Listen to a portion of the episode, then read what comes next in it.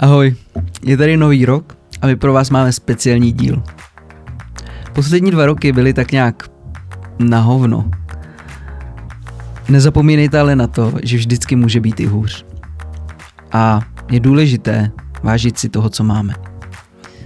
Někdy stačí jen chvilička a člověk může přijít o všechno. Takovou situací si prošel i náš dnešní host. René sice není zdravotník, ale v nemocnici strávil spoustu času. I přesto dokázal neuvěřitelné věci a to, co ho vždy znalo kupředu, byla jeho motivace překonávat sama sebe. Já vám přeji příjemný poslech, doufám, že se budete dobře bavit a třeba vás tenhle díl taky nakopne k něčemu velkému. Jedem!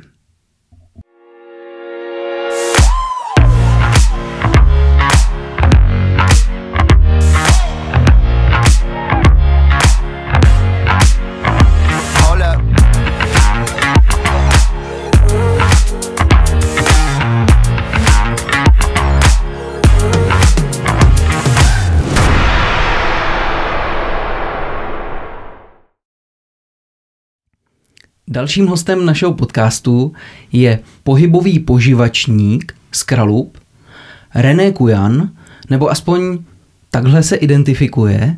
René, mohl bys... Ahoj. Ahoj, Ahoj René.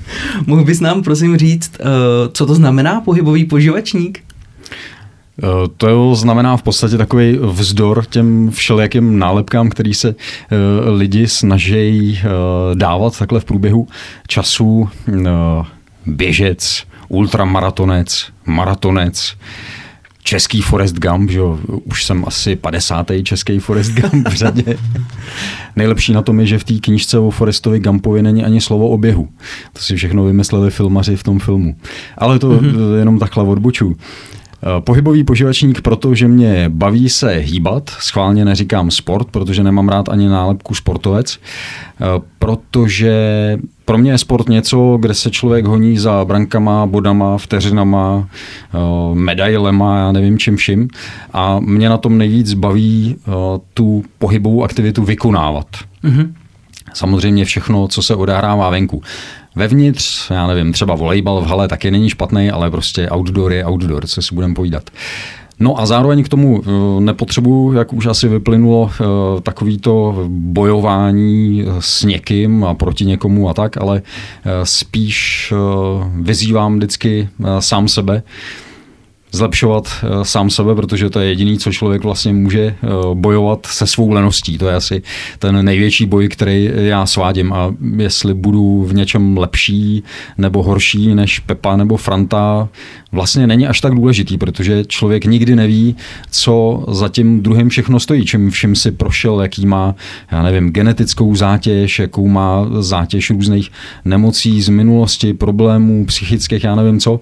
Takže vlastně ty výkony, když si stoupneme eh, všichni na start třeba pražského maratonu a nějakým způsobem dobíháme, tak eh, si myslím, že nejsou úplně porovnatelný, mm-hmm. protože každý jsme jinak starý, jinak jsme se nasnídali, eh, máme prostě jinačí to zdraví, jinak postavený, a proč to vlastně srovnávat? Já, za mě to není potřeba. Hmm.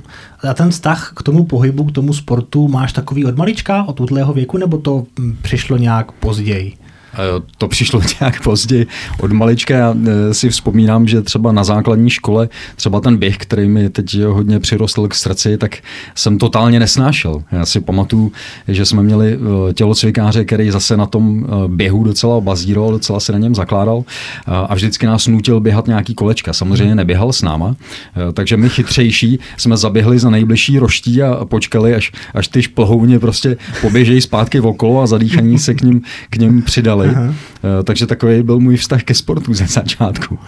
Takže v podstatě od, od kdy ty ten běh máš takový jako ten prim, který tě baví, co, co, co je aktivita, kterou děláš nejčastěji? Já jsem k tomu uh, nějak trošku víc našel vztah někdy až na střední škole, uh, kdy už učiva bylo poměrně hodně a v té druhé půlce uh, jsem měl i pocit, že bych se měl učit a něco jako se sebou udělat, mm-hmm. dokázat na tomhle poli. Takže jsem potřeboval samozřejmě taky pročistit hlavu. No a zjistil jsem, že les je fajn, ale že procházet se po něm, že to je spíš pro holky, že chlapy přece běhají, ne? tak eh, jsem si vždycky uběh pár kilometříků a časem jsem zjistil, že to je vlastně docela super, že si tím člověk pročistí hlavu, fyzičku nějakým způsobem eh, nabudí a tak jsem zkoušel jako běhat pořád dál a dál a bavilo mě to čím dál víc.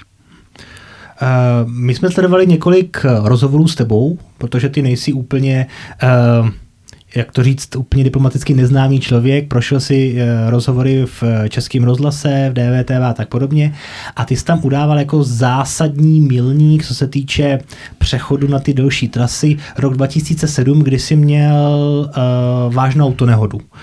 Můžeš nám tomu říct něco blížšího, jak, jak, se to, jak se to odehrálo, nebo co, co, co se mhm. vlastně stalo? No mě paradoxně vlastně uh prožitek eh, toho, že jsem měl mnohačetný zlomeniny žeber, fizuru, hrudní kosti, eh, zlámaný obratel, pohmožděný plíce, srdce, já nevím co všecko ještě, tak mě to paradoxně přivedlo ještě víc k tomu pohybu. A co jsem třeba potkal i různý vozíčkáře ze sportovního klubu vozíčkářů třeba, tak naprostá většina z nich mi potvrzuje eh, to, že před jejich nehodou, než skončili na vozejku, tak se třeba některý z nich skoro vůbec nehýbali nebo hmm. nějakým způsobem se věnovali tomu sportu a pořádně se začali hýbat vlastně až po úrazu. A je to, myslím si, takový psychologický efekt toho, aspoň v mém případě to tak bylo, eh, že někteří eh, lékaři eh, mi nedávali moc šancí, že se někdy ještě zrovna, znova rozběhnu na maratonský trati, a když potom člověk zjistí, že přece jenom by to mohlo jít, tak si každého toho kroku, každého toho kilometru uběhnutého mnohem víc váží a možná ho i mnohem víc chce. Mm-hmm. Jasně. My tady máme nebo snažíme se tady otevírat uh, zdravotnický, medicínský témata a na, nás by jako zajímalo, jak si prošel celým tady tím tvým, jak se ti stal ten úraz, jak k tomu došlo a potom, co následovalo. Uh, tebe předpokládám někam dovezli do nemocnice a tam tě dávali dohromady. Mohl bys nám celý ten proces nějak přiblížit? Mm-hmm. Samozřejmě, jestli si to pamatuješ. Některé věci si pamatuju. Já začnu ještě z úplně hluboké minulosti. Jasně. Vlastně tenhle ten úraz a pobyt v nemocnici byl takový specifický pro mě, byl úplně první v životě.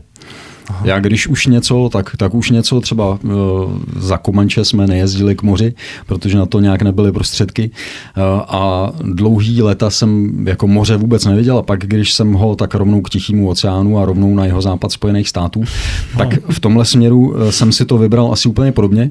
Já jsem dokonce nenavštívil ani porodnici uh, v době svého narození. Já jsem se narodil doma ještě, když vůbec domácí porody nebyly tak fancy jako dneska. Takže tohle to vlastně mm, v okamžiku, kdy jsme uh, trefili s kolegou, co řídil auto uh, protijedoucí vozidlo a já jsem se pak ocitl uh, v Českobudějovické nemocnici, tak to pro mě byl úplně první v životě, ve 33 letech, úplně první pobyt v nemocnici v životě. Mm-hmm. O to to možná bylo pro mě mm, víc šokující. Jasně. My tady máme nějakou, nějakou fotku, kde teda ta fotka ukazuje docela strašidelný pohled, kde jsou, to byl teda čelní náraz. Eh, byl to čelní náraz, eh, přičemž eh, ty auta byly vůči sobě trochu posunutý, že to bylo řidič na řidič, ne 100% mm-hmm. čelný, ale, čelní, ale vlastně řidič na řidič. Přičemž to protijedoucí auto to vlastně jenom odhodilo jakoby trochu zpátky, to je to z našeho pohledu nalevo mm-hmm. a my jsme se protočili Jo. A on teda, on teda špatně předjížděl, nebo jak, jak, se to, jak se to stalo? Jo. Pamatuješ si? Pamatuju mm, kolega, to je zajímavá věc, já jsem mu den předtím říkal, že řídí jako prase, že by s tím měl něco udělat. tak, tak hned si něco druhý, udělal, tak si... na druhý den s tím něco udělal.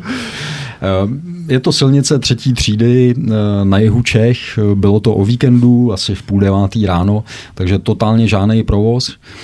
A v září byla tam vystrážená tenoučká vrstva eh, vody na té mm-hmm. silnici. No a kolega si najížděl, protože to bylo klikatý, že ho najížděl si do zatáček. A v té poslední, eh, během zlomku vteřiny, prostě vyjelo protijedoucí auto. Já si ještě pamatuju, jak ho vidím intenzivně dupat na brzdu. Fábka samozřejmě v tu dobu neměla ABS, mm-hmm. uh, takže ještě si vybavu, jak ho vidím i točit volantem, aby se jako vyhnul té strážce, mm-hmm. nicméně uh, kola už jsme museli mít jako hodně stočený doprava a to auto jelo pořád rovně a, a čelně jako vrazilo do toho protijedoucího. No, to vypadá strašidelně, že, že, že jste z toho vůbec jako vylezli z toho no auta. A pamat, jako byl jsi přivědomý? Pamatuješ si něco po tom, co se dělo po té bouračce? Nebo? Uh, pamatuju částečně. Mě to asi jako chvílema vypínalo, chvílema, chvílema naskakovalo to vědomí. Uh, pamatuju si ještě ten zážitek a okamžik toho nárazu, jak se před náma mačkají mačkaj ty plechy. Pak jsem vypad, pak uh, mi naskočilo na chviličku, asi na pár vteřin, jak právě kamarád řidič, který měl v tu chvíli rozdrcený pravý zápěstí, mm-hmm. jak mě z toho auta uh, tahá ven a odtáhnul mě vlastně úplně uh, do toho travnatého svahu, kde by náhodou, protože ta zatáčka byla nepřehledná, kde by náhodou tam měl uh, nějaký další šílenec jako on, aby to do nás ještě nenapálil. Mm. A tam mi to zase vypadlo. Pak mi naskočilo vědomí až v okamžiku, kdy už tam byli záchranáři, nevím vůbec časově, hmm. jak, dlouho, jak dlouho to mohlo trvat. A uh, pamatuju si, že je tam nějakým způsobem jako rozstředovali, že uh, tyhle ty do sanitky, do tábora, uh, tady ty nevím co, a, a na mě a toho, toho do vrtulníku a, a to. Aha, takže jsi, že jsi proletěl.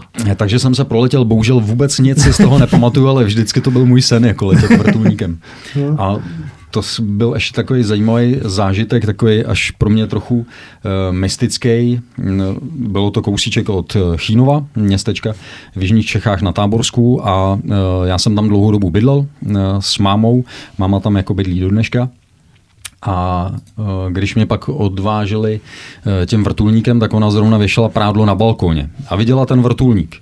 A my jsme tam měli takovýho chlápka, co lítal různě na paraglidu a, a lezl nějaký strašlivý mm-hmm. osmitisícovky, já nevím co všechno a říkal asi v tu chvíli, tyjo, tak už asi přesilal na vrtulník a v tom vrtulníku jsem byl, jsem byl já v tu chvíli uh, naintubovaný na umělý plicní ventilaci a mm, zrovna mě třeba i během toho letu prej mě museli třikrát nahazovat i jako srdce. Oh. No, tak to je takový docela, zajímavý zážitek. No, sám razící natáčení. zážitek, to, to chápu, že to asi jen tak nezapomeneš. No a vlastně nejzávadnější zranění toho byl zlomený e, bedrní obratel, mm-hmm. který, na základě kterého vlastně ti dávali velmi špatnou prognózu. Tak, e, já jsem se vlastně probudil, tohle se stalo zhruba v půl devátý ráno, já jsem se probudil v půl jedenáctý, v jedenáct v noci, už teda e, po operaci, a samozřejmě eh, moje první otázka, když jsem byl jako přivědomý a schopen vůbec mluvit, tak eh, byla, jestli ještě jako si vůbec někdy zaběhám a tak. Eh, tam mi tenkrát úplně jako neodpověděli, že samozřejmě moc brzo na něco takového jako usuzovat a tak. Nicméně zkoušeli na ploskách, jako jestli cítím mm-hmm. šimrání, jestli hejbu, hejbal jsem, cítil jsem, tak to bylo dobrý, tak eh, ten základ eh, nějaký pozitivní myšlenky eh, tam byl a já jsem tu otázku, kdy si zase zaběhám nějaký maraton, protože tenkrát jsem běhal pár maratonů ročně a docela mě to bavilo a nechtěl jsem s tím jako úplně přestat, tak jsem tuhle tu otázku několikrát u různých lékařů zopakoval. Dělal jsem si takový malý průzkum A narazil jsem i na lékařku, která mm, řekla mm, asi ze své praxe eh, odůvodněně, mm, že mám být rád, že jako vůbec chodím a na nějaký maratonský běhy, ať eh, zapomenu. No a mě se úplně jako zapomenout nechtělo. Na druhou stranu jsem zase eh, věděl, že lékaři by se měli poslouchat, aspoň mm-hmm. z části. Eh, tak jsem jí vlastně poslech. Začal jsem běhat ultramaratony. No, ale to samozřejmě ještě chvíli trvalo, takže eh, já jsem tu otázku pak několikrát zopakoval a i tady na pražské motolské spondylochirurgii, kde jsem narazil Eh, na takového v tu dobu eh, trošku unaveného, eh, zřejmě po dlouhé štaci v nemocnici na Michala Barnu, kterého tímto zdravím. Mm-hmm. A on, on si to ani neuvědomoval tenkrát, my jsme se pak o tom bavili. Uh, tak jsem se ho taky ptal, on říkal, hejte, dělejte, co vám strach a bolest dovolí zase měl trošku jinou perspektivu, trochu jiné zkušenosti a on to určitě říká takhle mnoha lidem a, a uh, ani neví, jak to vlastně přesně, přesně myslí. Dává to jako takovou univerzální radu. No a mně to přišlo jako hodně dobrá myšlenka, který jsem se potom chytnul a dělal jsem, co mi strach a bolest dovolila a začalo to tím, že jsem dokázal asi tři minuty stát a končilo to tím, že jsem byl schopný uběhnout 30 maratonů za 30 dnů. Jak to bylo dlouho od, eh, od opuš, opuš, opuštění nemocnice, tenhle ten, nebo tvůj první maraton nebo půlmaraton? Spíš možná první běh. První běh. Kdy se, kdy se ti podařilo nějak popoběhnout, jako, nebo, nebo jí, že si dokázal už běžet? Já spíš tu od, sebrat tu odvahu. Uh, já už při, při nějaké, uh, nějakém pomyšlení, že tam ty obratle o sebe dřou, jeden je rozdrcený, druhý ne, bych eh, mě mrazí teď v zádech. Takže když si sebral tu odvahu uh, se poběhnout, protože došlápnout levá, pravá a protože samozřejmě chození je co jiného, při běhání máš trošku větší zátěž na jednotlivé nohy, Eh, kdy si sebral tu vodu to zkusit, protože já jsem možná trošku větší jako posera, ale, ale je místo, že bych chtěl dva, tři kroky a, a ochrnu. Jo, tak kdy si sebral tu, tu, tu, tu odvahu. Bylo to určitě ještě v rámci té šestiměsíční rekonvalescence, eh, co jsem chodil o podpažních berlích a mě k tomu eh, zajímavé, že říkáš, že by ti to strach nedovolil. Já mám pocit, že mě strach k tomu přinutil. Aha. Že jsem pořád jako úplně nevěděl, na čem jsem a potřeboval jsem si vyzkoušet, na čem jsem.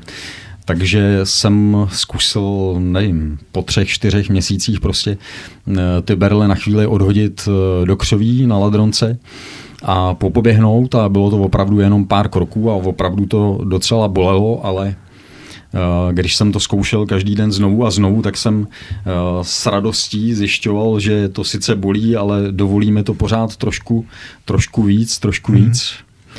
Ty jsi nám tady přines na ukázku eh, tady ten vrut, který ti při té první operaci vrtali do, do páteře, aby ti ji zafixovali. Jak dlouho, mně to přijde strašně, strašně velké, potom mi to chtělo ukázat, Uh, tady to, ne, myslím, my to, to tam vyfotíme a ukážeme. Vyfotíme a ukážeme. A uh, jak dlouho si měl tady ten vrut, nebo ono, ono jí bylo asi víc, že jo? Je to, tohle to je jenom jeden ze čtyřech. Získal jsem teda jenom jeden, ale v zádech jsem měl čtyři plus takový dvě tyčky.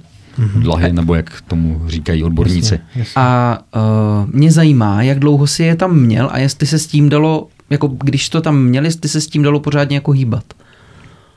Měl jsem to tam rok a čtvrt mm-hmm. a hýbat se s tím eh, dalo pořád trošku lépe a lépe, ale samozřejmě eh, jsem to cítil. Ona, eh, i ta matice, která na tom šroubu je, má takové ostré hrany, takže to cítit bylo a byl jsem rád, když jsem pak na spondylu zjistil, že se to dá i vyndat a nemusím to tam mít celý život a myslím si, že i to mi dost pomohlo v tom se pak rozběhnout víc. Eh, možná to bude zase blbá otázka, ale eh, pamatuješ si, jestli byl rozdíl pocitově, když si tam ty šrouby měl a poté, co ti je vyndali, jestli se to nějak jako měnilo, jestli si cítil nějaké, eh, nějaký jiný pocit v těch zádech? Určitě, určitě. To bylo jasně patrný, samozřejmě hned po té, co, co se trošku jako zacelila ta, ta operační rána, tak eh, vlastně celou dobu, co jsem tam ty šrouby měl, tak jsem, tak jsem je cítil. Vlastně minimálně tu, tu hranu té matice, když se člověk hýbal, tak, tak to bylo cítit. I jsem s tím nějakých pár maratonů uběh a pocitově určitě, když pak běžíš bez toho, tak je to znát, že už to tolik, tolik netlačí a já si pamatuju, jak jsem se eh, směřoval poměrně eh, těžce jako s představou, taky úplná blbost, jako že už asi nikdy neudělám most, že, jo? Mm-hmm. že celá ta vlastně operovaná nebo sešroubovaná část byla, byla zatuhlá, mm-hmm. dost méně ohebná. No a pak jsem s radostí jako zjišťoval po, po té extrakci, že i tohle to se zlepšuje a že i ten most možná ještě někdy udělám. Ty uděláš takhle ze, stojky, ze, ze stoje uděláš most do eh, zádu? Ne, ne úplně ze stoje. Když se mu plácnu na takhle, záda, tak... takhle, že, potom... Já to taky nedám, no. ten most. Co tě, uh, co tě motivovalo k tomu, jako překonávat to, a jako, protože spousta lidí dneska má za cíl uběhnout maraton. Je to jako obrovský cíl, na který si spousta lidí pomýšlí, hodně z nich si ho i splní, protože když člověk dostatečně jako trénuje, tak je to, myslím si, že to není nesplnitelný cíl, Když člověk netrénuje, když je dostatečně mladý. OK. A Nedoporučuju, samozřejmě. jak tě, nebo jak tě napadlo to, že budeš běhat třeba i 60, 100 a víc kilometrů? No, no to úzce souvisí s tím, že mě začaly bavit ty maratony a já si pamatuju, měl jsem vystavených pár medailí z těch běhů, co jsem už absolvoval před tou nehodou, jak jsem měl vystavené na zdi a vlastně celou dobu mm, té rekonvalescence, kdy jsem mohl jenom ležet nebo jenom stát, tak vlastně když jsem ležel, tak jsem je měl přímo na očích, ty medaile. A úplně poslední, to bylo, myslím si, že ani ne dva týdny před tou nehodou jsem byl ve Švýcarsku na Jungfrau maratonu. A celou tu dobu jsem měl vlastně tu medaili z toho posledního maratonu před sebou. A říkal jsem si, kurňa, tam musí přibejt další, jako tady z toho, eh, tady z toho závodu. A skutečně se mi to pak podařilo, eh, že, že jsem tam jel a, a přibyla další, tak to byla taková motivace toho a k těm, k těm ultra mm, já si ještě poměrně dobře vybavuju ten pocit, kdy jsem začínal běhat a vůbec uvažovat o tom, že bych byl jako součástí nějakého organizovaného jako běhu. Ten úplně první, eh, to byly nějaký ty desetikilometrový běhy Terryho Foxe, co byly tady po Praze. A i v rámci toho pražského maratonu tenkrát byly desetikilometrový běhy, takže já jsem vlastně na ten PIM, Prague International Marathon, eh, šel poprvé vlastně na tu desítku a s takovým obdivem jsem sledoval ty, co si troufli na ten maraton a říkal jsem si to, musím taky jednou v životě jako zkusit, dokázat. No a pak člověk uběhne ten maraton a zjistí, že vlastně tady to nekončí, že jsou další jako závody, nebo ani ne tak závody, ale prostě další tratě, další běhy a že jsou šílenci, kteří jsou schopní uběhnout třeba tisíc kilometrů nebo běžet šest dnů za sebou prostě na maximální výkon. A tak nemyslím si, že by mě úplně lákalo jako uh, oddělávat si až tady tím způsobem, hlavně když uh, spousta těch oficiálních závodů se odehrává třeba na kilometrovém kolečku okruhu. Mm-hmm. Ale lákalo mě to vždycky zkusit něco víc a Možná to vymyslel Jára Zimmerman, nerad bych si eh, přisvojoval jako prvenství eh, takový ten turbočundr, že prostě poznáváš nový, nový místa, pro mě nejradši v přírodě, v horách, lesy mm-hmm. a zároveň eh, u toho máš nějaký jakože sportovní v úvozovkách výkon. Prostě mě baví běhat po lese nebo běhat po horách. Mm-hmm. Jednak máš potom z toho takový lepší pocit, že jsi jako něco, něco překonal sám na sebe. Vzduchu, že jo? Na čerstvém, na čerstvém vzduchu a viděl si toho mnohem víc, než ty, než ty lidi, co jdou jenom pěšky. No, takže vlastně uh, a poté, kdy jsi začal eh, běhat více a více, tak uh, přišel nápad něco oběhnout, to znamená něco delšího. A já jsem se dočetl, že si vlastně několikrát oběhnul ostrov Island. Tak jak přišel tenhle ten nápad? Oběhnul a přeběhnul. Oběhnul, to znamená po obvodu a ze severu na jich nebo... Zase, zase jsme u toho Járy Cimrmana, on to udělal tenkrát eh, u Žižkova, že nad ním udělal v prototypu svého letadla kruh a pak nad ním udělal kříž. Mm-hmm. Tak já jsem něco podobného eh, absolvoval na Islandu eh, tím během. No a... A jak se na to... Mě by v životě nenapadlo tohle, tohle to udělat. Řekl bych si, ano, já bych eh, chtěl zkusit si zaběhnout třeba v rámci Prahy do práce, z jednoho, jednoho, z jedné části Prahy na druhý. To je taky ale, dobrý nápad. Ale, ale Island a prozrovna Island... Aha. No úplně eh, na prvopočátku, co si tak vybavuju, kdy, kdy jsem vlastně zjistil, že existuje něco víc než eh, maraton, tak eh, už nevím proč, ale ve Vršovicích jsem se eh, jednou poflakoval po jedné ulici, kde bylo takový malý knižkupectví a tak jsem do něj vlezl, já mám rád knížky. Eh, pár jsem jich přeložil, pár napsal a Nevěděl jsem proč, ale prostě mě to tam nějak táhlo, tak jsem koukal, co je za nové knížky a, a úplně jedna osamocená taková eh, s oranžovým hřbetem eh, tam byla, co mě zaujala, jmenovala se Ultramaratonec a neb Spověď nočního běžce. Mm-hmm. Napsal to nějaký Dean Karnazes, eh, jeden americký výborný ultramaratonec. A samozřejmě byla úplně poslední, byla teda za těžký peníze tenkrát pro mě. A i ta, i ta prodavačka se tak ucilovala, když jsem jí vytáhl a říkala, tu si kupte, tady čekala na vás. Už já si znala, jsem- ne? To tak jsem si, ne, ne, ne, byl jsem tam prvně.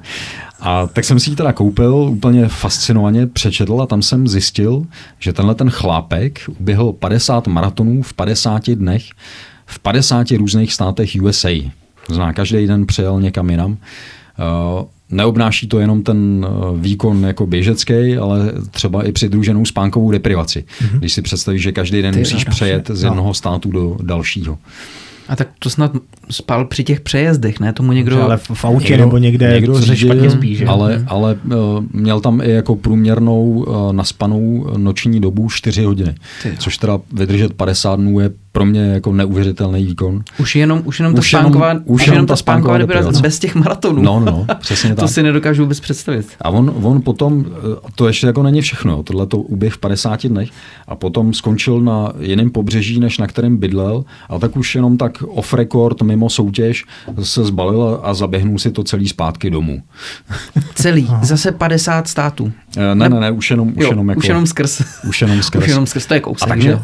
Tak mě to jako úplně fascinovalo, to, to byl jako první poznatek, že vůbec je možný uběhnout několik maratonů za sebou v různých dnech a říkal jsem si, tyjo, to bych taky rád jako někdy vyzkoušel.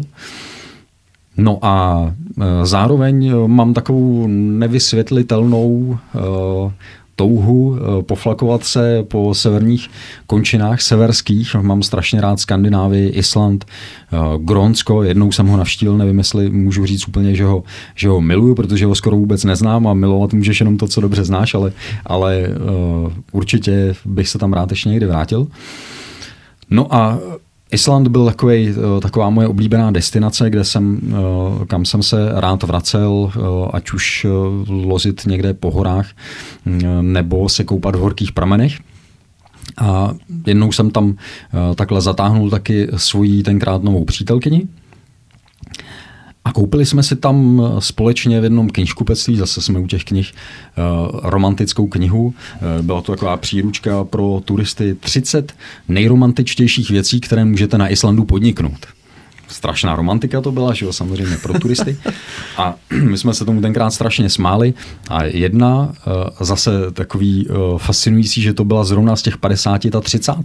Ta 30 už se tam objevovala. Ta třicátá věc, nejromantičtější byla, že eh, si půjčíš auto na Islandu, koupíš si zásobu koly a eh, bramborových čipsů a objedeš to během 24 hodin celý ostrov. Eh, Pravděpodobně to měla být romantika v létě z toho důvodu, že se uh, pohybujeme vlastně těsně pod polárním kruhem, mm-hmm. takže 24 hodin denně je tam vidět v létě. A my jsme se tomu strašně smáli, co na tom má být jako romantický, jo, 24 hodin jako smrdět v autě. S kolou a s čipsem, že? No, přesně, Bez toho přesně tak. že jo? A uh, Bára tenkrát prohodila uh, v žertu, že jako kdybych byl opravdu jako romantický frajer, že bych to oběhnul. Strašně se, strašně se u toho smála. Uh, musím říct, že uh, po tom zážitku, který jsme spolu měli, uh, dál méně mluví a víc přemýšlí. A to věděla, že běháš, nebo ne? To věděla, že běhám, Aha. trochu, že jo, pár mm-hmm. maratonů. No a já jsem se tomu ze začátku taky smál, ale pak mi to přišlo vlastně jako skvělý nápad. A tak jsme se tam dva roky potom vrátili a společnýma silama jsme to oběhli. No ale vy jste nebyli sami, vy jste byli ještě s, s, se synem, dvouměsíčním.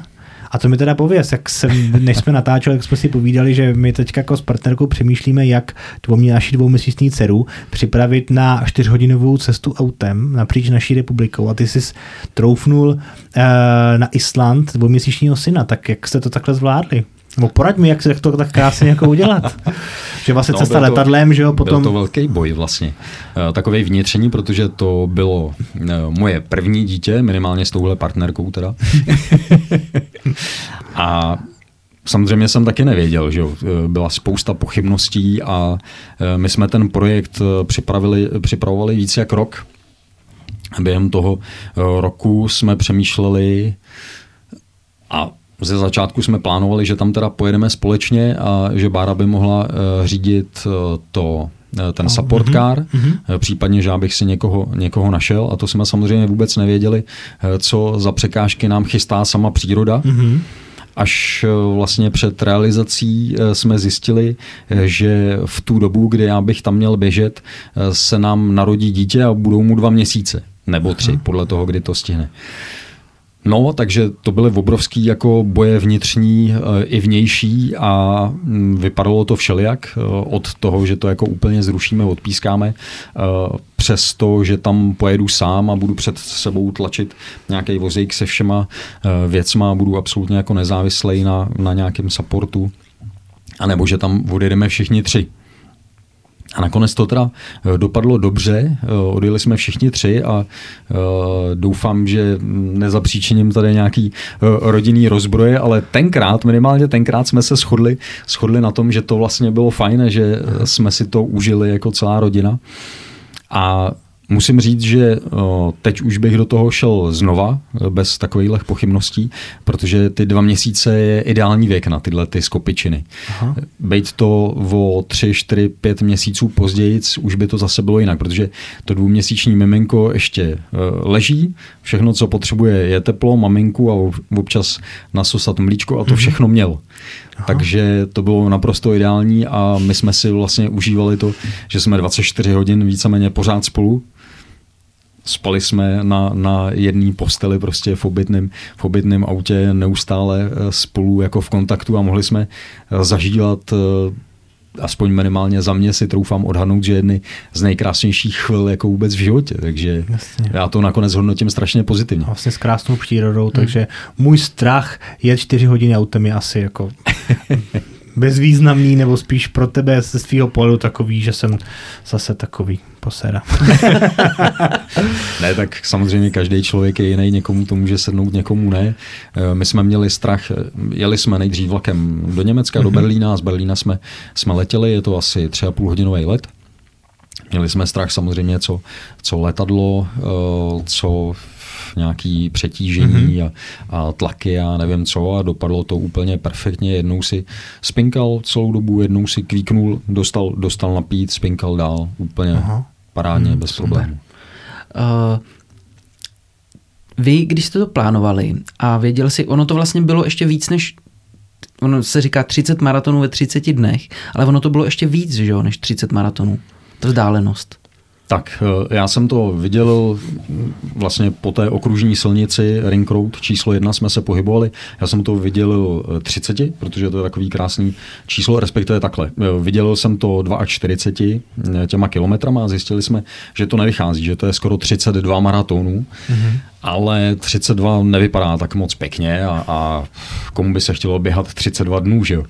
Ne, takže to je hrozně dlouho, to... že takže jsme to zaokrouhlili eh, na těch 30 a mě teda nezbývalo nic jiného, než každý den rozpustit ještě kousek z těch necelých dvou maratonů navíc, takže v průměru to vycházelo něco přes 44 eh, kilometrů za mhm. den.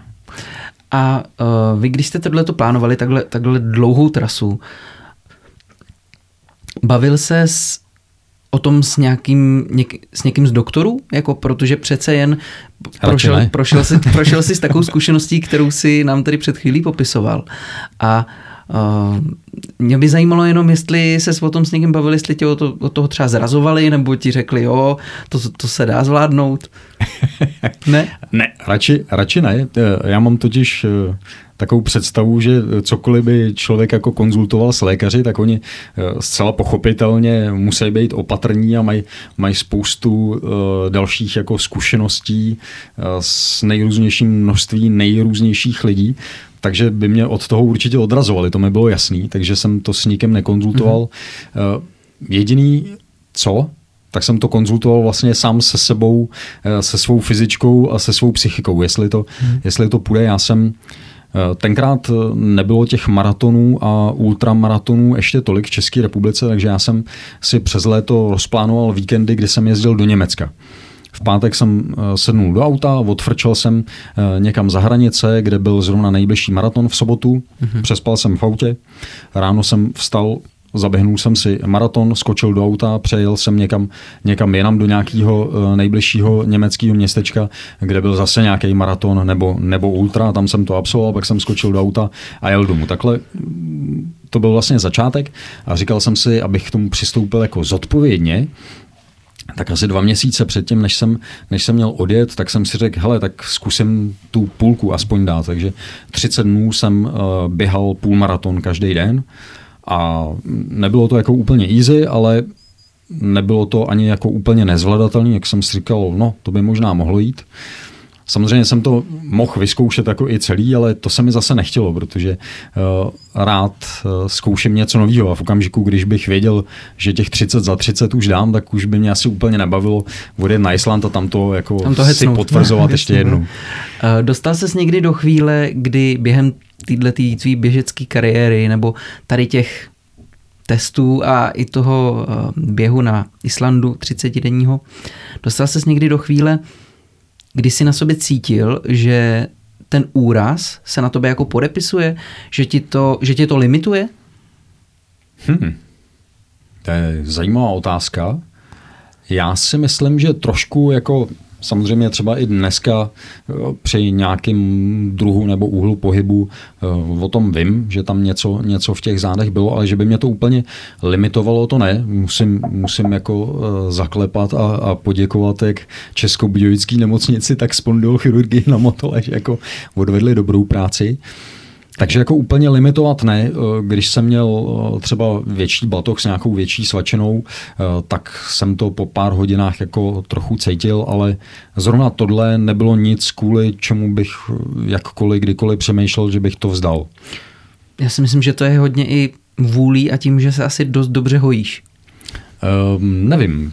Myslím si, že to byla jako kombinace spousty věcí, Eh, určitě velká motivace bylo to, že mně se podařilo eh, navázat spolupráci se sportovním klubem vozíčkářů tady v Praze a navázat spolupráci i mm, s asociací eh, na Islandu všech handicapovaných sportovců, oni to tam, že ta populace je tam poměrně malá, mm-hmm. tak oni mají jednu zastřešující organizaci, která vlastně mm, zastřešuje všechny handicapované sportovce, nejenom vozíčkáře. Mm-hmm a podařilo se nám rozjet vlastně crowdfundingovou sbírku jak tady, tak tam. A to pro mě byla obrovská motivace, protože jsem věděl, když, když bych to běžel jenom sám za sebe, jenom abych si něco dokázal, že jako to fakt jde, tak možná bych to tenkrát někdy i vzdal, ale já jsem věděl, že každý den, který ještě vydržím, tak tam někde, někde v tom prasátku cinká, jak na Islandu, tak tady v Čechách a říkal jsem si, a to mám právě taky od toho Dýna Karnaze, se od té mm-hmm. úplně první, první knihy, on, on říká prostě, dokud seš přivědomí, tak můžeš. můžeš běžet, můžeš jít, můžeš se plazit, ale dokud seš přivědomí, tak můžeš. Tak jsem si vždycky říkal, jsem ještě přivědomý? Jo, jo, tak asi můžu to. Vznikly na té cestě nebo na tom běhu okolo toho Islandu nějaký závažnější problémy? No ježiš, jako závažnějších problémů bylo, bylo mraky. Eh, začalo to už tady, tady v Čechách, kdy my jsme se přes rok snažili vlastně oslovit nějaký firmy, výrobce outdoorového běžického eh, vybavení, který by do toho šli s námi a nějakým způsobem nám pomohli třeba pokrýt ty realizační náklady a v tom lepším případě ještě hlavně přihodit eh, vozejčkářům. Mm-hmm. A to nedopadalo vůbec dobře a pak asi deset dnů před tím, než jsem měl odletět, tak volala nějaká paní z nějaký agentury, eh, že skupina ČSOB vyjádřila zájem, že by do toho chtěli jít, jestli eh, jako generální partner.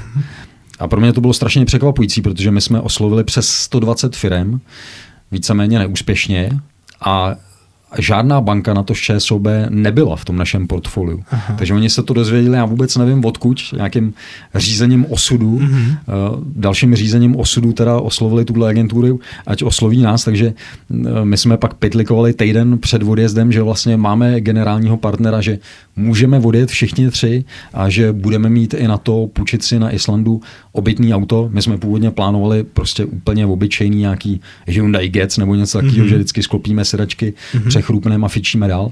Ale vzhledem k tomu, že jsme měli to dvouměsíční mimino, jak jsme chtěli zajistit trošku větší komfort toho spaní, ale hlavně teplo. Mm-hmm. Takže ten bydlík měl uh, nezávisle pracující topení a o to, nám, o to nám šlo a to bylo důležitý.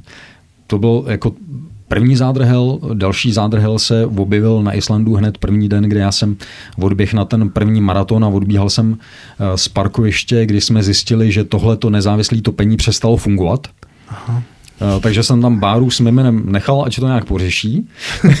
A ty jsi běžel. já, jsem, já jsem si běžel, zní to, zní to trochu sobecky, ale byla to, byla to naše oboustranná dohoda.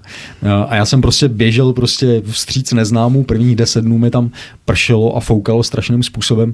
Nevěděl jsem, kdy skončím, jak skončím, jenom jsem věděl, že jsem mokrej, je mi zima a že musím uběhnout ještě dalších x desítek kilometrů.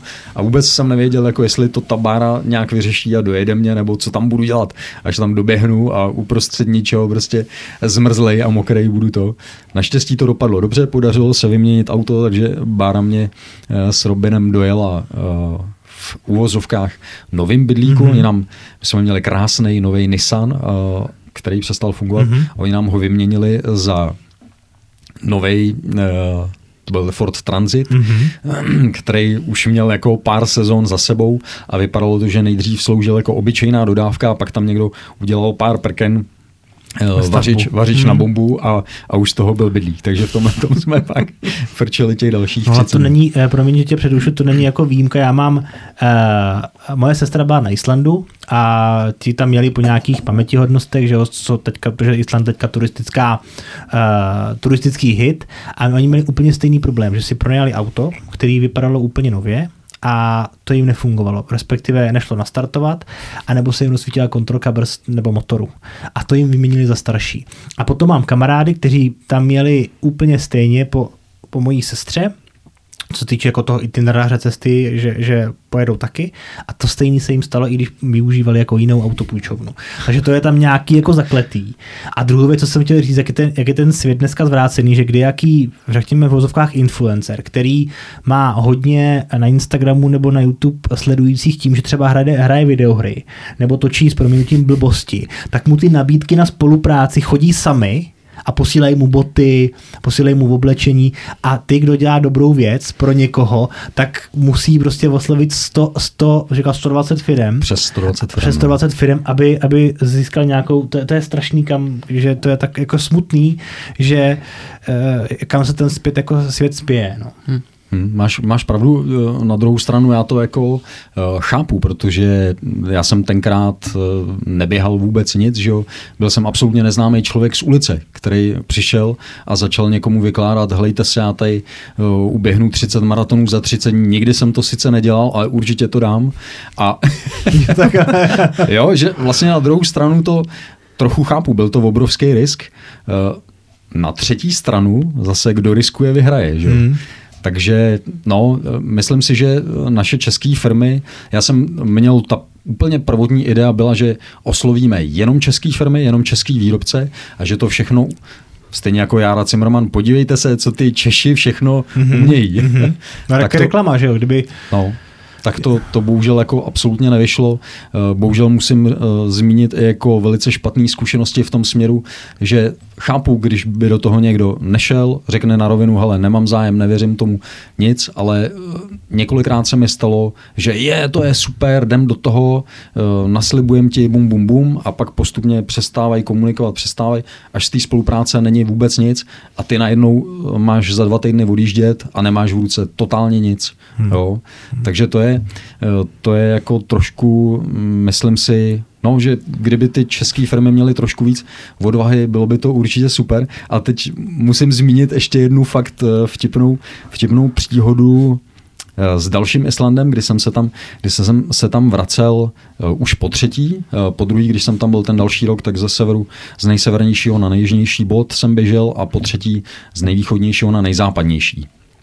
A Eh, když eh, jedna moje kamarádka z Británie viděla fotky z toho eh, přeběhu severých, koukala tam, ups, Dobrý. Koukala tam na uh, samolepku, kterou jsem měl přilepenou na tom, na tom vozejku, s kterým jsem běžel a říká, hele, byl to výrobce uh, běžeckého vybavení obuvy, ty jo, takovouhle velkou samolepku, kolik ti, kolik ti za to jako nasypali peněz? A já jí říkám, no dali mi dvoje boty. A ona se začala strašně smát, jako rychle to přepočítala na Libry a říká, to mi jako chceš říct, že takovouhle reklamu jim děláš za ani ne 200 liber? Mm-hmm. A říkám, no, tak v Čechách já znám třeba i olympioniky, který mají trouble sehnat prostě sponzory, výborný, výborný sportovci a to. A ona říká, počkej, to není možný. A chceš mi jako říct, že když bych ti dala 200 liber, že příště tam budeš mít mojí samolepku? A říkám, no jasně, rád.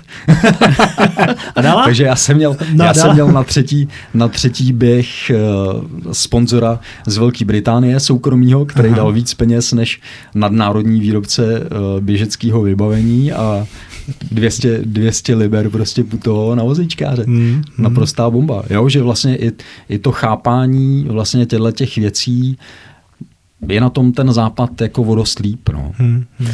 Ty jsi tedy, uh, René, popisoval tu tvoji cestu, jak jste dělali ty přípravy a uh, byl si vlastně jako člověk z ulice, který není známý a vlastně nic za sebou nemá. Teď už to tak není, jak já to vnímám. Teď už nejseš neznámý člověk, už máš něco za sebou, už si něco absolvoval, i nějaký spolupráce. Nechtěl, nebo neuvažuješ o tom, že by si podnikl další takovouhle cestu, jako už nějakou větší podporou. Přesně tak? Uh, ano i ne. Je to přesně tak, jak říkáš. Uh, jsem známá persona asi 27. kategorie. Uh, to znamená, že když půl hodiny někomu vysvětluju, kdo jsem a co jsem, tak pak mě už rozezná.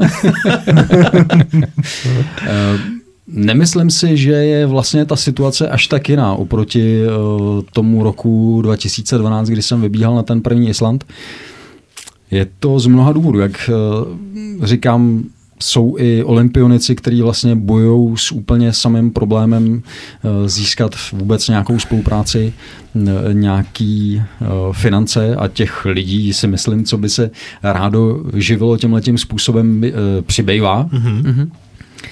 A i vlastně kvůli covidu je teďka ta situace mnohem obtížnější.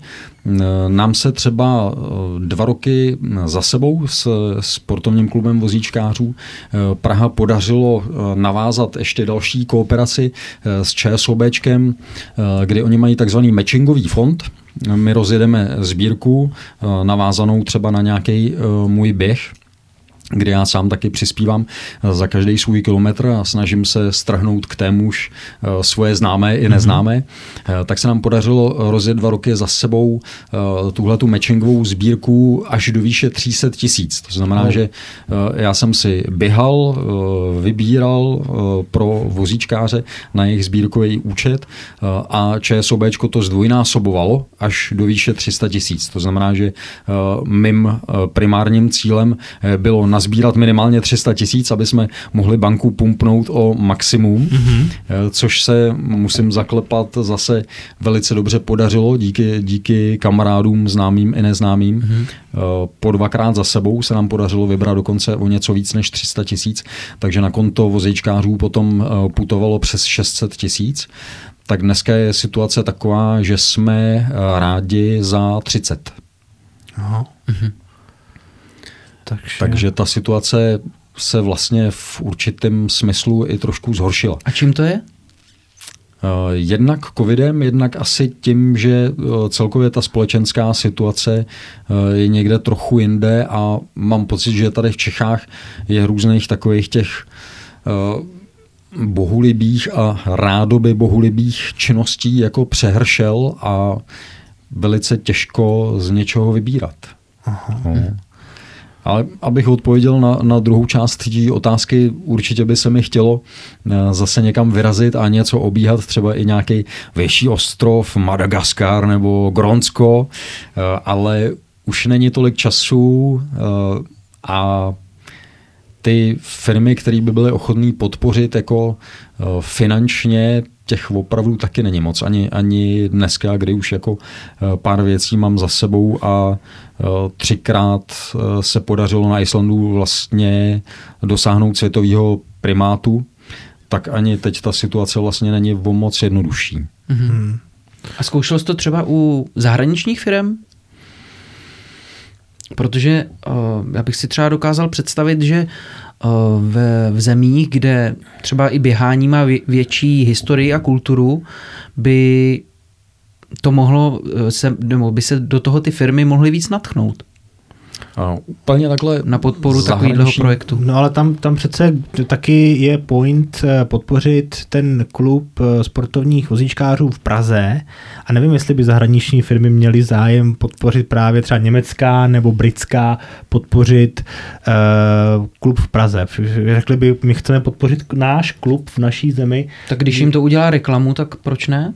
Tam jde hlavně o to, že oni vlastně jako platí za reklamu, že jo. Ty by si je med, jakoby v určitém smyslu Zásadě, medializoval hmm. a dělal by si jim reklamu, oni by no, hmm. si za ně zaplatili. Možná no. taky, no. Nějakou pojišťovnu třeba, že jo, co se týče jako Jo. Tak to se dá. Je to, je to možný, no. Kooperativa, že jo? Bouračka takhle. No, já, jsem, já jsem zkoušel jako několik uh, nadnárodních výrobců eh, sportovního vybavení mm-hmm. oslovit, který tady nějakým způsobem měli, uh, měli zastoupení a tam se v podstatě člověk k financům vůbec nedostane maximálně uh, k nějakému bartru, k nějakému mm-hmm. jako uh, vybavení, což uh, troufnu si říct, že eh, po více jak 20 letech eh, běhání eh, maratonů jako všechno doma mám čtyřikrát. Jo, mm-hmm. takže v podstatě já vybavení nepotřebuju. Jasně. Je, i vlastně v tom prvním případě eh, jsem narážel na určitý takový eh, nepochopení, kdy my si vysvětlujeme, jediný, co vám můžeme dát, jsou nějaký nevím, ponožky, boty a to. A já řeknu, dobrý, jako cajk, vážím si toho, ale já to vlastně nepotřebuju. Já to mám, já mám v čem to uběhnout, co potřebuju, jsou prachy mm-hmm. pro vozíčkáře. Mm-hmm. Na druhou stranu oni nejsou ochotní eh, peníze dát a ty cajky, co bych já v nich běžel nebo tak, jsou vlastně jejich investice do toho, aby oni byli vidět. Mm-hmm. Takže si myslím, že na začátku to v tomhle směru eh, bylo i jednodušší, protože třeba pár bot, který jsem tam prošoupal, se hodily a já jsem ušetřil pár tisícovek za ty boty. Ale dneska už to vlastně jako nepotřebuju vůbec. Jasně. Jasně. Dneska já mám asi 30 párů bot doma v botníku a můžu v jich 25 prošoupat. Mm, jasně. Já jsem se chtěl zeptat, eh, když běžíš tu dlouhou trať, ať už je to maraton, ultramaraton. Neptej se mě, na co myslím. Uh, no, to, jsem, to byla moje další otázka, ale už si vyškrtávám. Já mám spíš takovou jako... Eh, ne, takhle, já to, já to zkrátím. Koukal jsem několik eh, zahraničních seriálů, kde se ti hlavní postavy uh, připravovali na maraton a jednou z takových těch ošemetných situací bylo péče o vlastní tělo, že po tom maratonu trpí samozřejmě zejména bradavky, nohy a tak dále, protože samozřejmě je to namáhané, extrémně namáhané. Je to pravda, nebo to, bylo, to byl nějaký jako výmysl? Eh, může, může to být pravda. Může to být pravda. Eh, já jsem samozřejmě už eh, zkušenější, takže asi po deseti letech běhání jsem přišel na to, že nejlepším přítelem běžce je vazelína. Kýbl vazelíny. Aha. Já do dneška jako nechci se chlubit, ale pokožku na chodidlech mám jako dětskou prdelku. Eh, což eh, samozřejmě není úplně výhodný pro dlouhý běhy, protože se mi strašně rádi dělají různé puchejře mm-hmm. a odřeniny, takže to léčím nebo předcházím tomu tím, že tam nakydám fakt ohromné množství vazelíny, ještě než si navlíknu tu ponožku. Uh-huh. No a na bradavky existuje Spofaplast vřele doporučuju. Takže je to pravda, že se přelepují, protože když se třou o triko pravda. nebo o nějakou textíli, tak trpějí. Znám, znám i lidi, kteří říkají, že s tím jako nemají nejmenší problém. Mm-hmm. Zřejmě mají asi nějakou hroší bradavku, ale... nebo zastrkávací, že jo? Takhle neklouží ti potom uh, noha v té ponožce nebo v té botě, když běžíš, když si to um, namastíš vazelínou? Ze začátku trochu jo, ale pak nějak si zvykneš a ono se to trošku jako spojí s tou ponožkou a utvoří takový jako celek běžecký aha, i s tou botou a, a má to i další výhodu, eh, když třeba musíš proběhnout potokem nebo řekou, což já jsem eh, mnohokrát na tom Islandu musel, eh, tak jak je to mastný, že jo, tak na tobě neulpívá ta voda potom. Impregnovaný ponožky. No, no. no a jak, co, co, na, co říká teďka na to tvoje eh, tělo, já jsem totiž sledoval, že eh, si hm, testoval nebo že si zkoušel běžet nějakou trasu i na boso. Jak, jak to stášely tvoje, tvoje pokožka nebo dětské nožičky? Protože... Ku podivu, ku podivu uh, strašně dobře. Já jsem uh, Několikrát třeba zrovna v tom Německu jsem potkal, myslím, že se jmenuje Dietmar Mücke, ten člověk a já jsem ho viděl, já zahajuju tradičně maratonskou sezónu v první víkend v únoru, mm-hmm. kdy v Bad Füssing v Německu se běží termin maraton, tomu říkají, a tam jsem několikrát viděl maníka, který při těch minus deseti běží na poso celý ten maraton. A dal jsem se tam s ním do řeči a zjistil jsem, že on běhá třeba i 48 hodinový závody na boso. A tak jsem se ho ptal, jako, jak je to možný, jak je toho, dosí, jak je toho možný docílit. A byl to zřejmě vtipálek a zřejmě eh, jako ostřílený a moudrý muž a říká, buď toto chceš, anebo ne. no Takže a... jsi s tím začal ty a teďka běháš jako, jak máš to půl na půl, nebo je... Nezačal jsem s tím úplně. Já jsem si pak vybavil, uvědomil, že na tom pražském maratonu uh, jsem taky vydával nějakýho bosího běžce. Zjistil jsem si, kdo to je. Uh, ku podivu Pražák, i když slovenského původu. Mm-hmm. Uh, a já si za chvíli vzpomenu na jméno, Julius Pataky. Uh-huh. Tak jsem ho nakontaktoval, eh, udělal jsem s ním i pár rozhovorů, eh, tenkrát do nějakého běžeckého nebo outdoorového časopisu a i jsem ho požádal o pár rad a pár společných proběhnutí a tak, takže on si mě vzal tak trochu pod křídla, párkrát jsme spolu vyběhli, on mi dal nějaký rady, běhali jsme spolu i po lese na boso, což pro mě bylo jako veliký překvapení, že, že vůbec jako jde. Mm-hmm.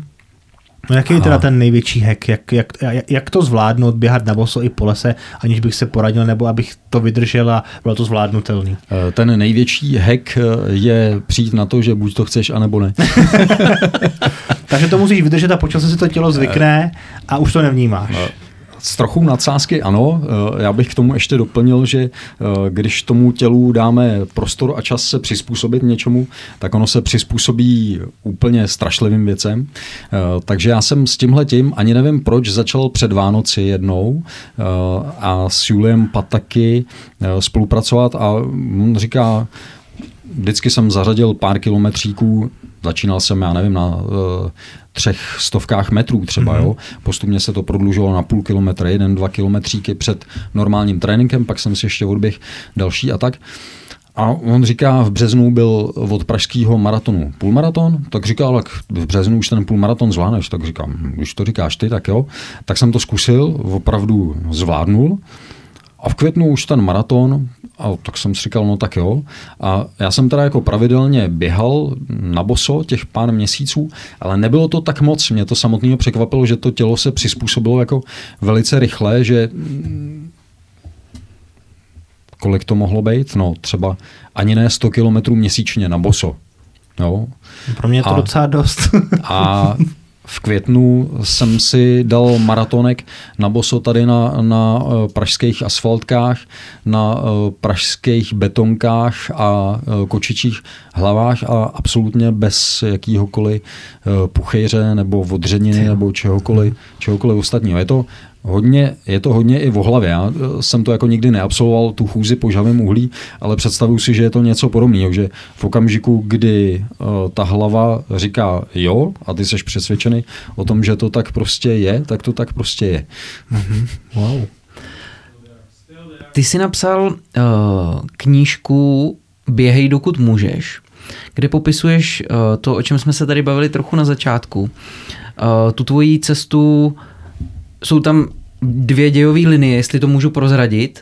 Můžeš. Jedna, jedna popisuje tvoji cestu od bouračky k rekonvalescenci a druhá tvoji cestu po Islandu.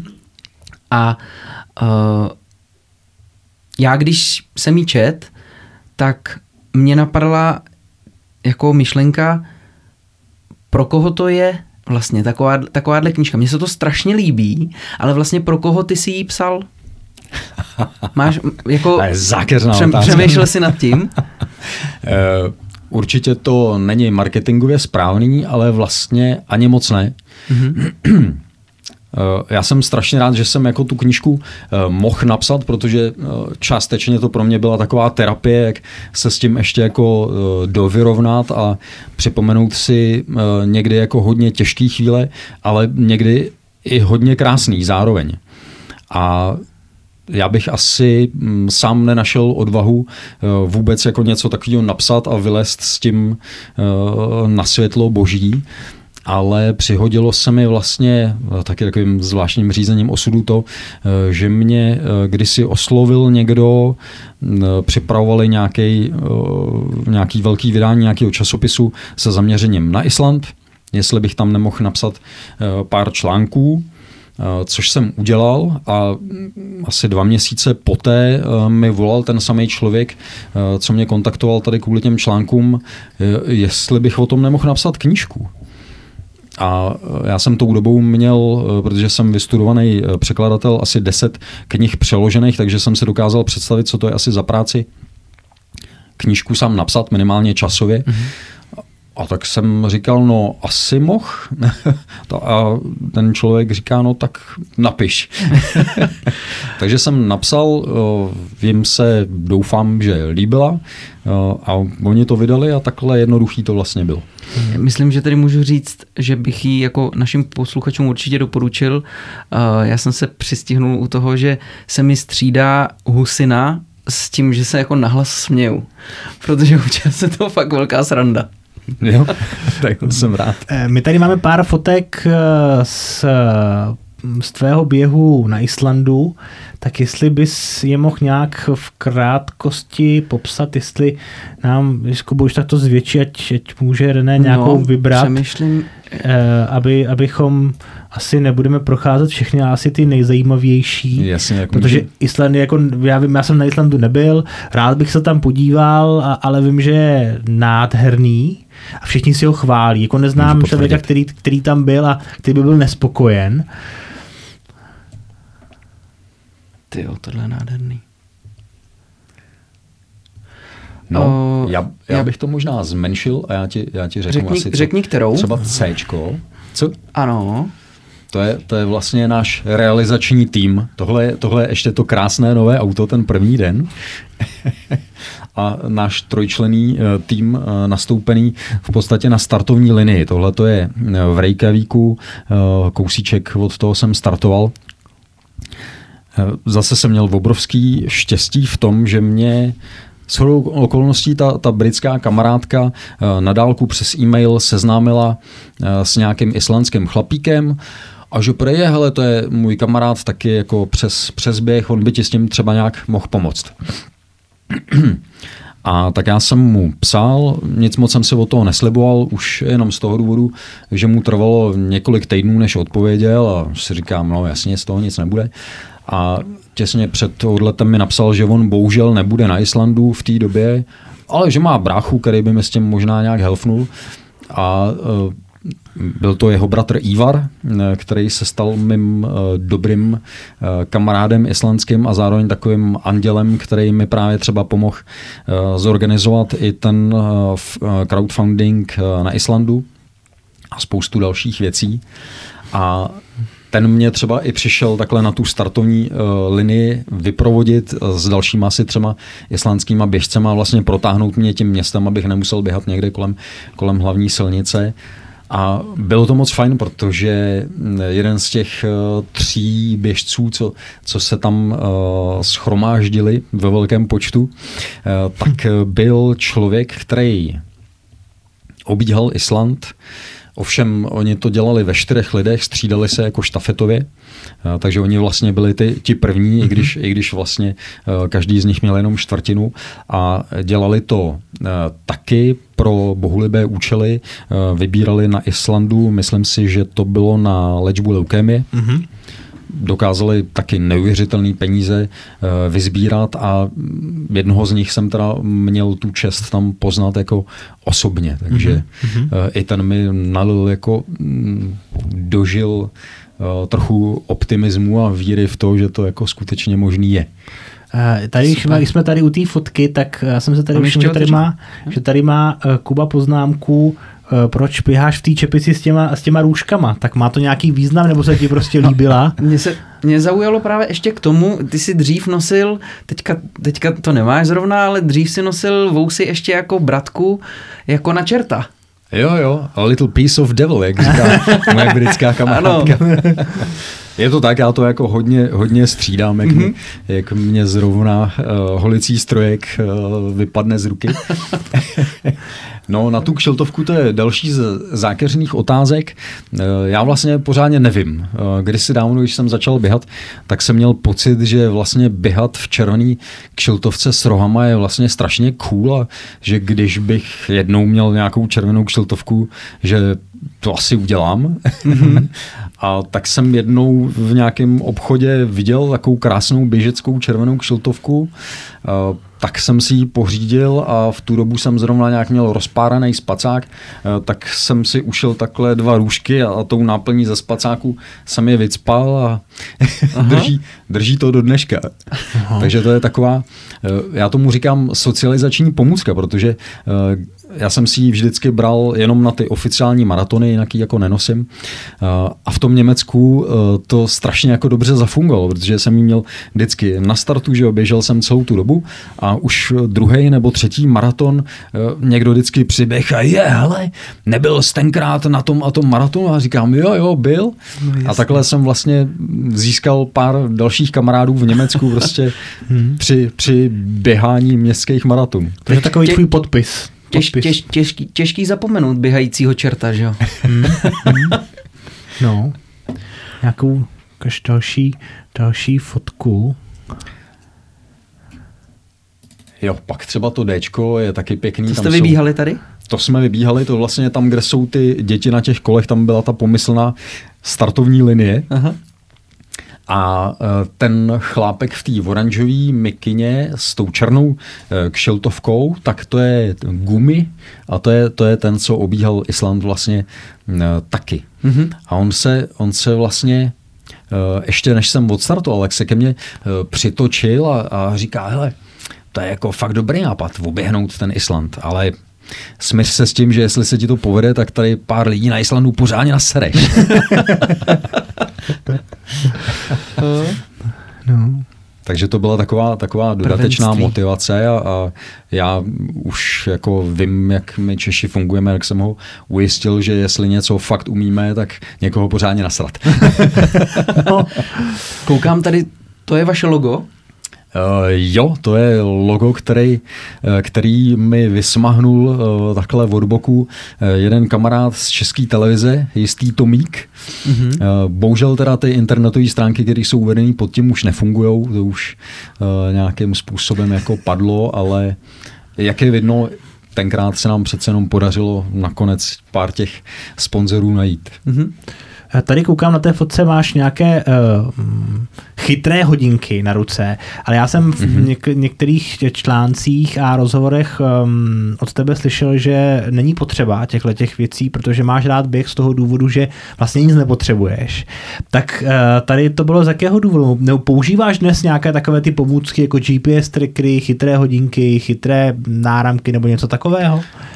Eh, je, je to pravda, že jsem to říkal, že to nepotřebuješ k běhání a opravdu nepotřebuješ.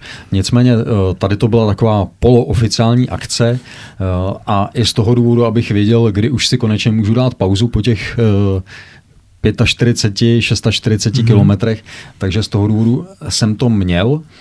A dneska eh, já mám vlastně jenom eh, jedny jediný hodinky a vzhledem k tomu, že občas si i chci změřit, kolik jsem eh, naběh, tak to jsou jakoby chytrý, ale v podstatě na tom sleduju uběhnutou vzdálenost a pace a nějaký další blbinky.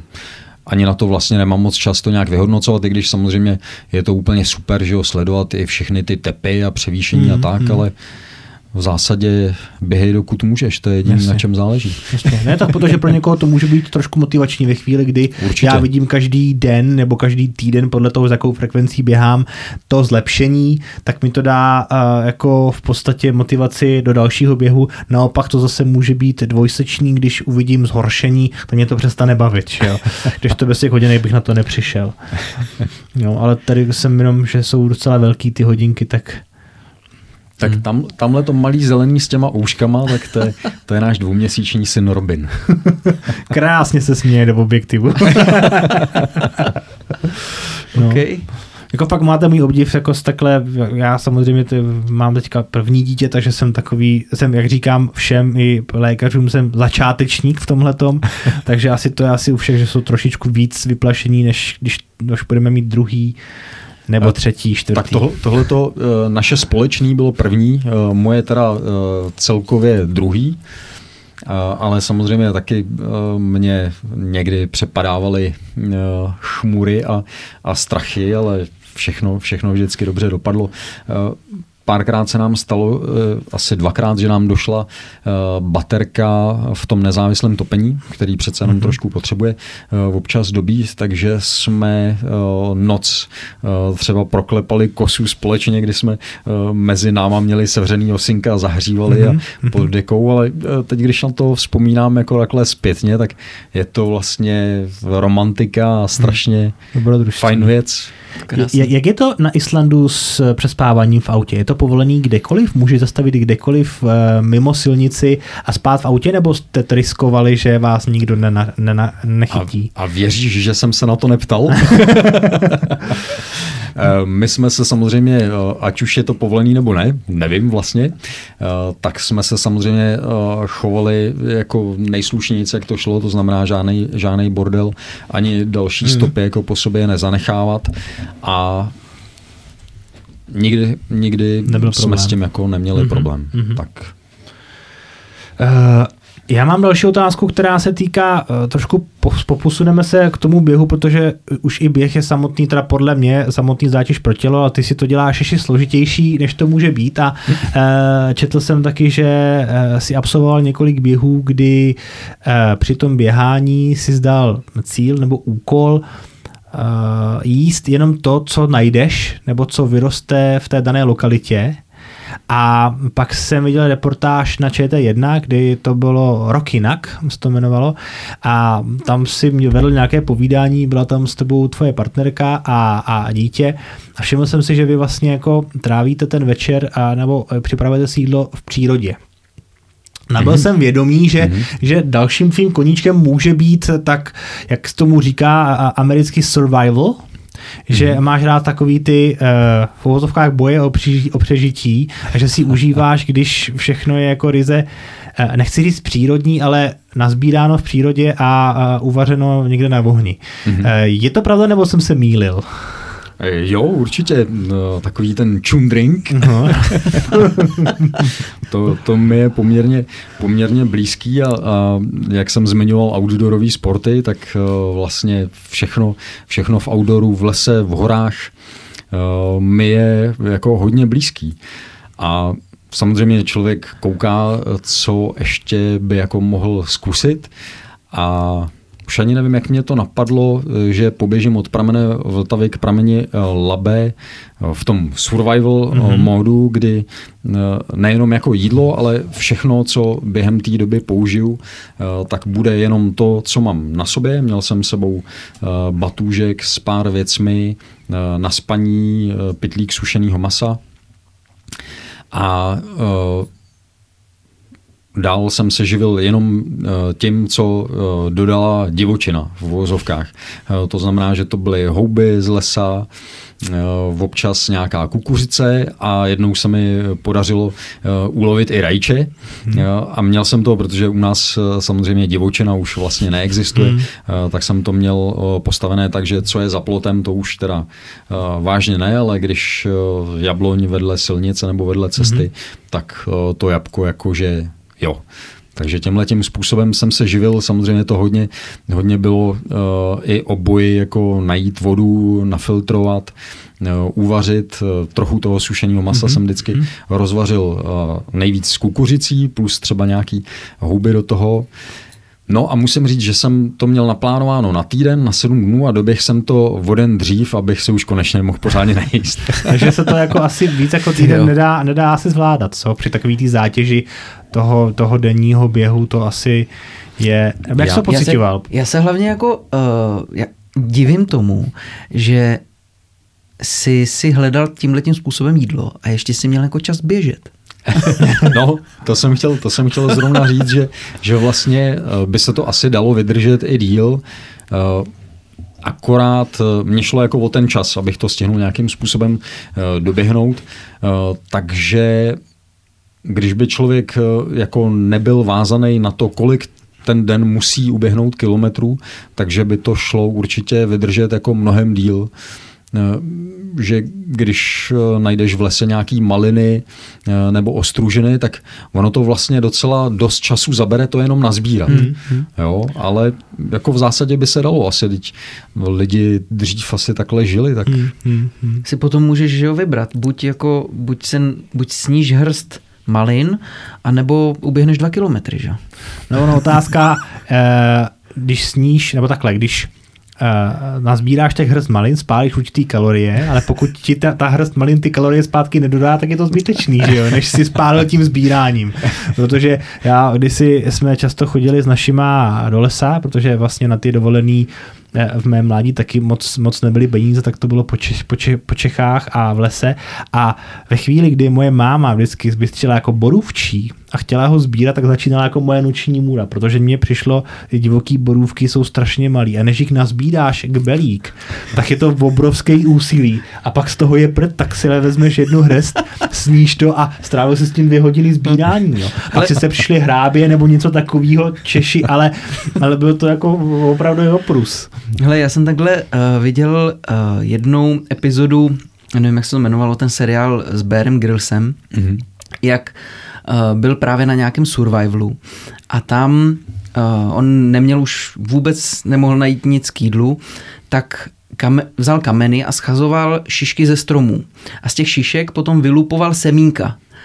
Jo, něco jako máš píniový oříšky, že jo, on je to úplně malinkatý, prostě ty semínka z těch šišek a teďka on to tam takhle jako půl hodiny házel, schodil čtyři šišky, vyloupal to z nich a pak říká, hm, to asi nemá cenu, protože tím házením toho kamene spálím víc kalorií, než, než dostanu z těch pár semínek, že jo, malinkatých.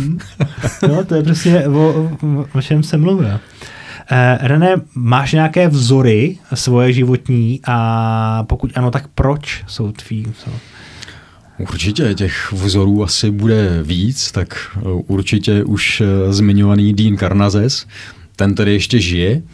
Z těch neživých potom třeba Rualda Aminzna, Neznám, můžeš popsat nějak, kdo, kdo to Roald je? Amundsen, česky. Jo, takhle. já, jsem se, já jsem se pokusil o norskou výslovnost. tak, norsky neumím.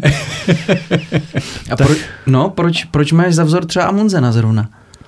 Eh, přišlo mi jednak, že máme eh, trošku společného koníčka, eh, takový ty zimy a skandinávský a gronský a jiný záležitosti. A jednak mi to přišlo, že to je v mnoha ohledech jako obdivuhodný muž. Mm-hmm. Když se třeba podíváme i na konec jeho života, kdy, kdy on vlastně zmizel bez stop, což mimochodem uh, mi přijde jako docela uh, dobrý způsob, jak odejít z tohoto světa. uh, tak na dnešní dobu se myslím asi dost nevýdaným a nepochopitelným řízením osudu, kdy on se vlastně v tu chvíli, kdy s největší pravděpodobností zahynul, respektive zcela určitě, tak se snažil zachránit život svýmu úhlavnímu nepříteli. Mm-hmm. A to si myslím, že je taky jako věc uh, hodná obdivu. Ale mě cti, to je čest.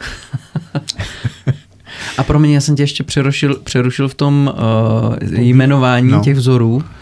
No, eh, teď přemýšlím, kdo. Určitě, určitě nějaký Eskimáci, určitě Geronimo, Vinetu a podobný, podobný naše, naše dětský vzory. Dětský vzory, jasně. Dětský vzory. Um, Kuba se tě teda ptal, jestli neplánuješ nějakou další cestu a já teďka nemyslím jenom to běhání, jsou nějaké další projekty, na které se jako chystáš do budoucna, ať už nevím, třeba uh, nějaký články, rady, určitě se tě mnoho lidí ptá, jestli třeba jsi schopen poradit začínajícím běžcům, což je což asi taky otázka, kterou asi už asi nesnášíš. Tak jestli jsou nějaké další aktivity a plány, na které, na které se do budoucna chystáš? Jo, vlastně jsou zatím takový jako neurčitých obrysů, ale určitě ještě pár větších běžeckých a jiných cest, který bych rád absolvoval a na některý se budu muset počkat, až budou děti trochu větší. Některý třeba už v blízké budoucnosti, to určitě. A co se týče té oblíbené otázky, jak začít, pár lidí se mě občas kdysi dávno eh, zeptalo a já jsem viděl takovou eh, velice pěknou a plodnou diskuzi eh, na Facebooku na, na tohleto téma a v podstatě mi mluvila z duše, kdy jeden z těch přispěvatelů jako na tuhletu otázku, jak správně začít běhat, tak se pro boha seber a vyběhni. to, je, to je asi no. jediná dobrá rada, která se dá hmm. k tomuhle dát. Mně totiž přijde, že, stačí. Že, že spousta lidí chce uh, poradit, jak běhat a přitom se přitom moc nenamáhat. Nebo nespotit ještě. Ne, taky, nespotit. Taky znám nespotit, protože je to, je to trend, je to moderní, vždycky to začíná že po novém roce, že všichni začínají běhat, protože to nic nestojí, stačí boty, nějaký, nějaký oblečení, ale vždycky, když se někdo takhle zeptá, tak si myslím, že to chce nějak ošulit aby mohl běhat a přitom ho to moc nebolelo. No, eh, Určitě jsou i lidi, kteří mají jako přirozený talent a geneticky, uh, genetický nějaký nadání uh, tady k tomu druhu pohybu, takže někoho to moc bolet nemusí, někoho naopak jo, ale tak myslím si, že mm, každý můžeme mít něco trochu jiného, to, to oblíbený, nejlepší. Na druhou stranu hm, ten běh nemůže nikomu příliš uškodit, když se bude, když se bude samozřejmě uh, dělat patřičným způsobem nebo minimálně začínat s ním. Mm-hmm.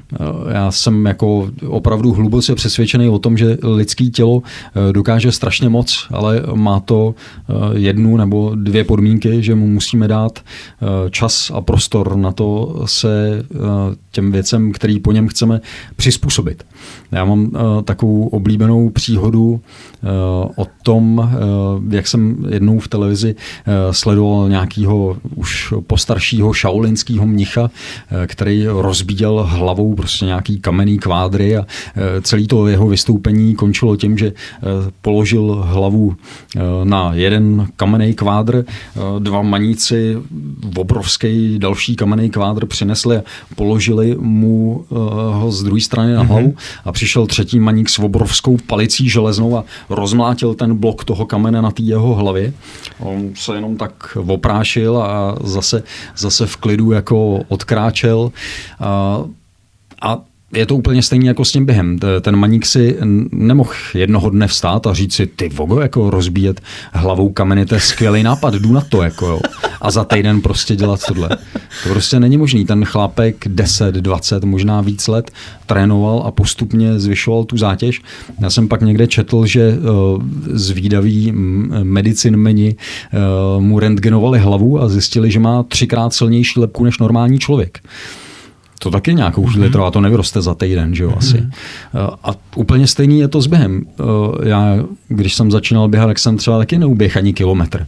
Ale postupně Měl jsem, měl jsem taky to obrovský štěstí, že mě vlastně nikdo a nic netlačil do toho prvního maratonu, takže já jsem o tom dva roky snil a dva roky jsem se tak nějak jako lážo plážo mm-hmm. na to připravoval a myslím si, že aniž bych to jako tenkrát měl nějak promyšlený, že to vlastně je ta nejlepší cesta. Já znám dokonce i lidi, kteří eh, se zvedli z gauče a řekli si, ty uběhnout maraton, to je super věc. A skutečně to udělali, skutečně to dokázali.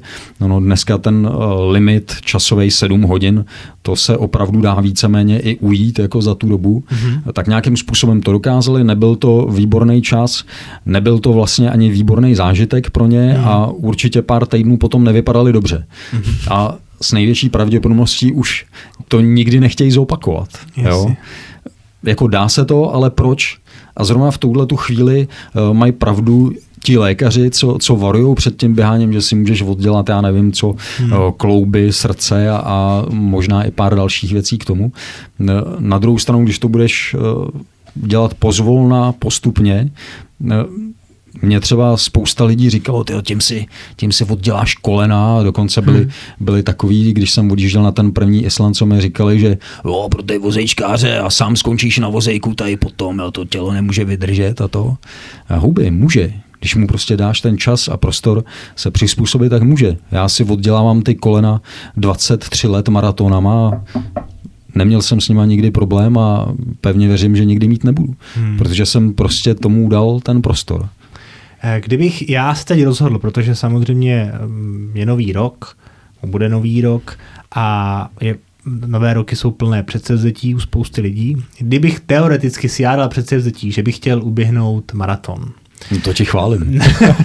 Eh, jak dlouho dopředu před tím závodem, nebo kdybych to chtěl uběhnout, je nutné s tím začít, abych to tělo připravil a jaké jsou, ty jsi zmínil 7 hodin, nějaký ten, ten čas, tak uh, abych měl nějaký solidní čas. A pak samozřejmě podotázky jsou, jaký je tvůj nejlepší čas. Já vím, že jsi říkal, že neběháš na o závod, ale jaký samozřejmě s tou praxí, čím běháš víc, tak se zlepšuješ, jo, počítám, že to nějak nebrzdíš a zlepšuješ se, tak jaký je tvůj nejlepší čas a kdybych mm-hmm. já, jak dlouho před závodem je s tím nejlepší začít, s tím tréninkem. Jasně, tak když to vezmu takhle od konce, eh, tak eh, říkám, ten jeden, dva roky vůbec si myslím, že to není špatný nápad se na to připravovat. Začít opravdu s pár kiláčkama postupně předávat. E, někde jsem dokonce četl, že když je člověk dlouhodobě zvyklý na to každý den uběhnout 7 kilometrů, což není moc, mm-hmm. ale dlouhodobě, mm-hmm. to znamená v rámci měsíců až několika desítek měsíců uběhnout 7 kilometrů denně, tak uběhne maraton v pohodě, mm-hmm. bez mhm. nějakých jako následků. Mm-hmm evidentních. Takže eh, jo, já jsem si vědom toho, že jsou lidi, kteří to jako uběhli z fleku.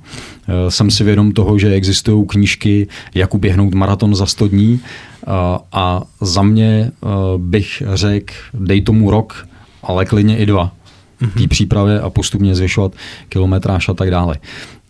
K další části té tvojí otázky. Eh, jsou ty časy, jsou ty časy. Jsou ty, jsou ty časy. Eh, ono eh, není zlepšení jako zlepšení, protože v tom běhání máš minimálně dvě roviny, na kterých se dá zlepšovat.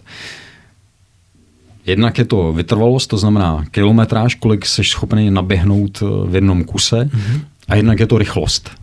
A uh, fyziologicky to funguje tak, že tu rychlost máme, když jsme mladí a časem ji ztrácíme.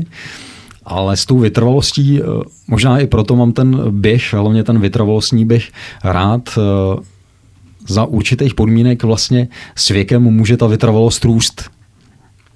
A ten asi 106-letý maratonec Fauja Singh to dokládá i svým příkladem prostě začneš, začneš běhat, necháš, necháš vymřít eh, veškerou konkurenci a potom v kategorii 100 plus budeš vždycky vítěz.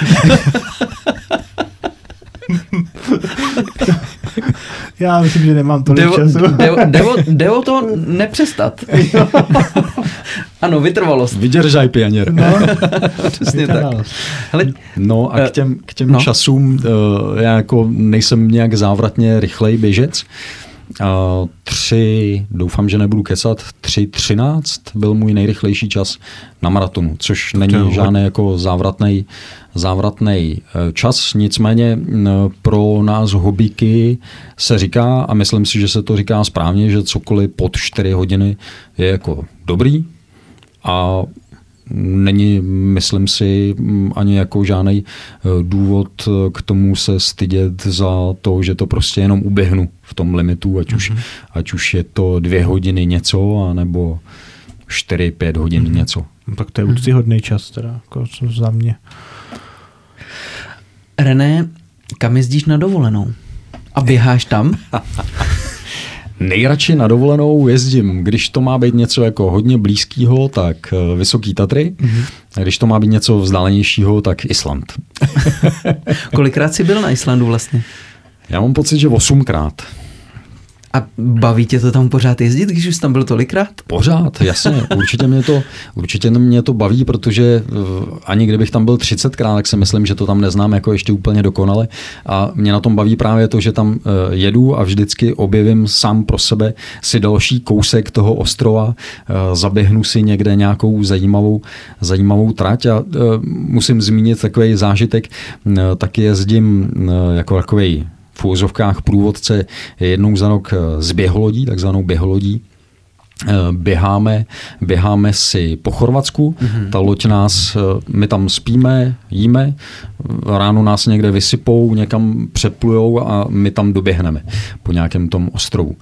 No a eh, Působí tam se mnou holčina, která je jako profesionální průvodkyně, specializuje se na Chorvatsko a už před lety, když jsem se jí ptal, kolikrát teda na tom Chorva- v tom Chorvatsku byla, tak Eh, říkala, že nějak po 30 to přestala počítat eh, a pořád jí to tam baví a pořád jí to jako uspokuje, tak já mám ještě jako s tím Islandem co dohánět. Dobře. Já už jsem vyčerpal své otázky, jako, Jakube, jestli máš ty. Já myslím, že takhle to klidně můžeme uzavřít. Eh, na závěr vždycky, protože náš podcast se snaží trošku podpořit i zdravé uvažování a selský rozum. A ptáme se každého hosta, jestli má nějakou radu pro naše posluchače, lomeno diváky, které, který, kterou by jim chtěl sdělit z jakékoliv určitě, oblasti. Určitě. Nesouvisí to, nesouvisí to teda až úplně tak se zdravým rozumem, jako spíš eh, s plamenem vášně. Já mám takový oblíbený pořekadlo, eh, který jsem asi úplně poprvé mimochodem eh, četl v pěkném časopise Playboy. A to, to pravilo, že eh, v životě člověčím je dobré umět se pro něco zapálit, protože v krematory už by mohlo být pozdě. No, tak to je velmi příjemné ne, zakončení. Nevím, co na to říká zdravý rozum, ale něco by na to mohlo být. Myslím, že v tom může být určitá moudrost. Když něco chceš, tak to, tak to udělej. René, moc děkujem, že jsi tady dneska s náma mohl být. Já děkuji za pozvání. Děkujeme moc. Bylo to příjemné povídání a přejeme spoustu uh, budoucích kilometrů, jak už na boso, tak uh, s botami. A když nám potom dáš nějaké rady, kam se podívat na Islandu, tak ti budeme moc vděční. Určitě rád. Díky. Měj, Měj se hezky, ahoj. Měj se, ahoj. ahoj.